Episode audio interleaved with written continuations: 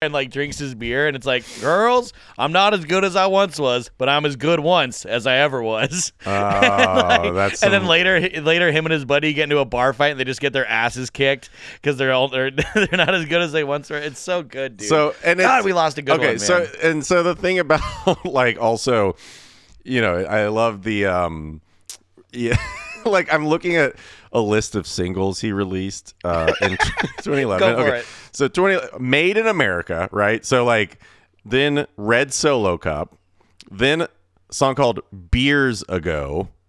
oh that was 1617 beers ago and then yeah dude and then his next single, I like girls that drink beer, um, with music video with a cameo from Guy Fieri, and then Hope on the Rocks. So that's like, and then uh, and then his next single, Drinks After Work. so like, that one's good too dude but like, i like you them also- all No, no, but i've never he heard a bad toby song No, but he definitely is. Um, yeah. Also, when you step back, you're like, okay, I can see like this dude's. It, he is very America for sure. Um, dude he uh he would you know how like I, I related him to Snoop Dogg earlier and I know that Yeah. it's completely inaccurate but No, but uh, like, that's actually you- a great. Uh, that it that does make sense. I mean, Snoop Dogg, dude. Snoop Dogg had like one good album. He's had plenty of good songs, but Snoop Dogg is a brand. Like he represents.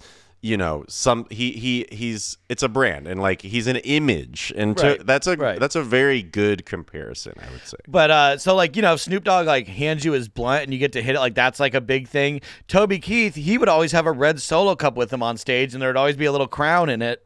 Uh, Crown Royal, and like he would like c- like bring up like um like he was really big for bringing up like family members of like military people, Right. And then surprising them, you know, with with their family member that they thought was still deployed, and he would always be like, "Here, have some," and like share his red solo cup, you know, with the wife or whatever, and she's like, "Ugh," and like everyone laughs, but um yeah, it's like oh yeah, I know it's so so fucking stupid. Um, I do want to talk about some of these album names really quick. So uh, let's see. Oh, well, Unleashed is great. Um, Honky Tonk University. Okay, White Trash with Money. Um, Hope on the Rocks, and then yeah, Drinks After Work is a whole album, which is insane.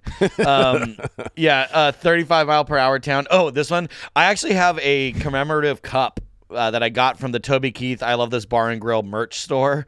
Um, when I went, uh, Toby Keith, that don't make me a bad guy. um, big Big Dog Daddy, Dog which I guess was his nickname. Hell yeah. Shock and Y'all, which is good. and that's Uh, Peso a right because shock and awe was the um that was like the the the name of like the bombing the bombings. Yeah. uh strategy in Iraq. So shocking, y'all. Holy. Yeah, and this one came out in 2003. So yeah, American Soldiers on there. I love this bar. That's what it's on. Yeah, Whiskey Girl. Dude, this might be the best one. Which one? Um, Which one? What else? Oh, shocking, and Dude, Y'all? the Taliban song. Uh oh. Weed with Willie. Um, yeah. If I was Jesus. Wow, dude. Jesus Christ. Um,